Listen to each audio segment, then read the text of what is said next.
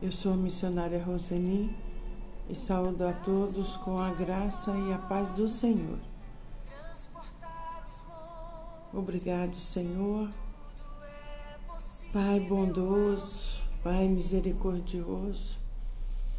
Obrigado pela Tua presença na nossa vida. Obrigado porque Você tem nos ajudado todos os dias. Obrigado pelos Seus anjos ao nosso redor, nos dando livramento. Obrigado pela direção do Espírito Santo na nossa vida.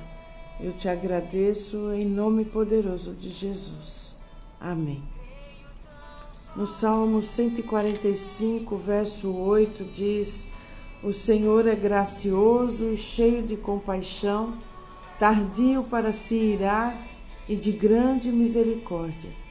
O Senhor é bom para todos, e as suas misericórdias são sobre todas as suas obras. O Senhor é gracioso e cheio de compaixão. Ter misericórdia significa ser cheio de compaixão. Em Marcos um, verso quarenta, diz: E aproximou-se dele um leproso, que, rogando-lhe e pondo-se de joelho diante dele, lhe dizia: Se queres, bem podes limpar-me. E Jesus, movido de grande compaixão, estendeu a mão e, o, e tocou-o, e disse-lhe: Quero ser limpo. E tendo ele dito isso, logo a lepra desapareceu e ficou limpo. A compaixão movia Jesus e moveu Jesus para curar o leproso. A cura é uma demonstração da compaixão de Deus. Jesus curava, movido de compaixão. Ter compaixão é amar de coração, ter piedade, mostrar misericórdia e ser cheio de afeto e cuidado. É sofrer com o outro. Deus derrama sobre nós as suas bênçãos e mostra a sua grande compaixão por nós. Jesus mostrou sua compaixão para com os que estavam precisando de cura. É a nossa fé no amor de Deus e na sua vontade que nos assegura suas bênçãos. Ó Senhor, inunda o nosso coração com seu eterno amor. Quando clamamos em favor dos outros, nos enchemos de compaixão. O coração bondoso de Deus alcança todas as pessoas. No Salmo vinte e cinco, verso dez, diz: Todas as veredas do Senhor são misericórdia e verdade para aqueles que guardam o seu conserto e os seus testemunhos, a sua misericórdia e graça. Aleluia! Neste salmo, Davi, desesperado, clamando a Deus, que ele sabia ser misericordioso, bom e justo. Ele sabia que nenhum homem poderia ajudá-lo como o Senhor. Da mesma forma, quando passamos por situações de desespero, precisamos lembrar quem é Deus e buscar nele a sua direção, a direção correta. Ele ouve as nossas orações e, de acordo com a sua vontade, age e alivia o nosso sofrimento. Deus nunca muda. Ele é o mesmo agora, o que ele era antes. Se ele era gracioso antes, é gracioso agora. Se ele era cheio de compaixão antes, ele é cheio de compaixão hoje. Se ele era misericordioso antes, ele é misericordioso hoje. Em Mateus vinte, trinta e quatro diz: Então Jesus, movido de íntima compaixão, tocou-lhe os olhos e logo viram, e eles o seguiram. Jesus lhe concedeu a misericórdia da cura. Deus, o Pai da misericórdia, das misericórdias. Aleluia! segunda Coríntios um, verso três diz: Bendito seja o Deus e Pai do nosso Senhor Jesus Cristo, o Pai das misericórdias, o Deus de toda consolação. A compaixão é para nós hoje. O Senhor ainda é misericordioso e cheio de compaixão. Misericordioso para salvar e misericordioso para curar. Não importa o tamanho do problema que enfrentamos, a vida é uma bênção. Deus nos conforta em toda a tribulação. Conte com Deus para fazer dos seus problemas uma história de superação. Aleluia! Misericórdia e graça esteja na sua vida. No verso, no verso vinte e oito, versículo vinte e oito, verso treze, aleluia. Em Provérbios vinte e oito, verso treze, diz: o que encobre as suas transgressões jamais prosperará, mas o que as confessa e deixa alcançará misericórdia. Confessar os pecados e os abandonar, arrepender-se de verdade, produz prosperidade e liberdade. Graça é quando recebemos e não merecemos. Misericórdia é quando não recebemos o que nós merecemos. Não merecemos a justiça pelo nosso pecado. Um exemplo de misericórdia, em João oito, a mulher surpreendida no, alto, no ato de adultério, os zelotes religiosos a arrastaram à presença de Jesus no pátio aberto do templo, a fim de encurralá-lo diante do povo. A lei dizia que ela deveria ser apedrejada. Eles sabiam que ele havia ensinado sobre o perdão e esperavam revelar uma falha na sua doutrina. E Jesus diz em João oito, verso sete, aquele que dentre vós estiver sem pecado, seja o primeiro que lhe atire pedra. Você gostaria de estar lá e ver a, a cada um saindo de fininho, um por um? Jesus ficou sozinho com a mulher. Onde estão os teus acusadores? Nenhum deles te condenou? Perguntou Jesus. Não, Senhor, respondeu ela. Nem tampouco eu te condeno, disse Jesus. Ela recebeu a graça de Jesus, recebeu o que não merecia. A graça nos dá poder para viver e a misericórdia nos mantém livres da culpa, da condenação e da vergonha. A misericórdia de Deus nos liberta da condenação.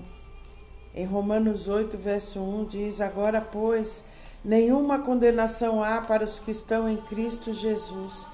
Que misericórdia impressionante Deus demonstra para cada um de nós que se arrepende dos seus pecados. Aleluia, aleluia, aleluia. Em Hebreus quatro, dezesseis diz: acheguemo-nos, portanto, confiadamente junto ao trono da graça, a fim de recebermos misericórdia e acharmos graça para socorro em ocasião oportuna. A misericórdia é dada para nossas falhas, para os pecados dos quais nos arrependemos. A graça é para nos ajudar e nos revestir de poder. Aleluia! O Deus em que cremos não é abstrato. Ele intervém, age e participa da nossa vida. A sua misericórdia atinge o mais fundo da nossa condição humana. Ele se identifica com a nossa dor e com o nosso sofrimento. Deus é consolador. Não adianta confiar em nossas forças para enfrentar o sofrimento. Sem Deus nada podemos fazer. Está em João quinze, verso cinco. Dele depende a nossa salvação, a nossa libertação, o nosso socorro e o nosso amparo. O seu consolo nos dá impulso para viver e realiza grandes coisas. Muito podemos na sua força. Aleluia! Vivemos um tempo de profunda desesperança e falta de horizontes, mas conhecemos a fonte de toda a consolação. Ele é a nossa grande esperança. Aleluia! E Mateus vinte, verso trinta e nove diz: dois cegos sentados na beira do caminho ouviram alguém dizer que ele estava passando e começaram a gritar: Senhor, filho de Davi, tenha pena de nós. No versículo trinta e dois, então Jesus parou, chamou os cegos e perguntou: o que vocês querem que eu faça? Senhor, queremos poder enxergar, responderam eles. Jesus teve compaixão dos cegos, tocou nos olhos deles. No mesmo instante, eles puderam ver e então seguiram Jesus. Jesus é o mesmo, ontem, hoje e eternamente. É cheio de compaixão. O Senhor quer você curado. O Senhor quer você curada. Ele quer lhe ver bem mais do que você mesmo. Bem mais do que você. Ele anseia que você viva uma vida de cura, de prosperidade, de paz e de alegria. Aleluia! A compaixão do Senhor se manifesta através dos seus filhos, se manifesta através de mim e de você. O Senhor está curando ainda, através do seu nome, através dos seus seguidores. Aleluia! Você é seguidor de Jesus. Jesus mora dentro do seu coração. Então você tem o poder de curar pessoas que estão doentes perto de você. Você tem autoridade no nome de Jesus. Aleluia! Aleluia! Em João quatorze, verso doze, diz: eu afirmo a vocês que isto é verdade. Quem crê em mim fará as coisas que eu faço, e até maiores do que estas, pois eu vou para o meu Pai, e tudo o que vocês pedirem em meu nome, eu farei.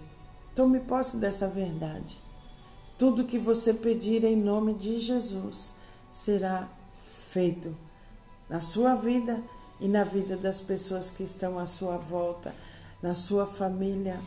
Tudo o que você pedir no nome de Jesus, com fé, será feito. Aleluia! Jesus era movido de íntima compaixão. A misericórdia de Deus para a cura está disponível para você agora. Receba a cura agora no nome de Jesus. A misericórdia de perdão está disponível para você. Seja perdoado, se arrependa dos seus pecados e seja perdoado agora no nome poderoso de Jesus. Aleluia! Aleluia!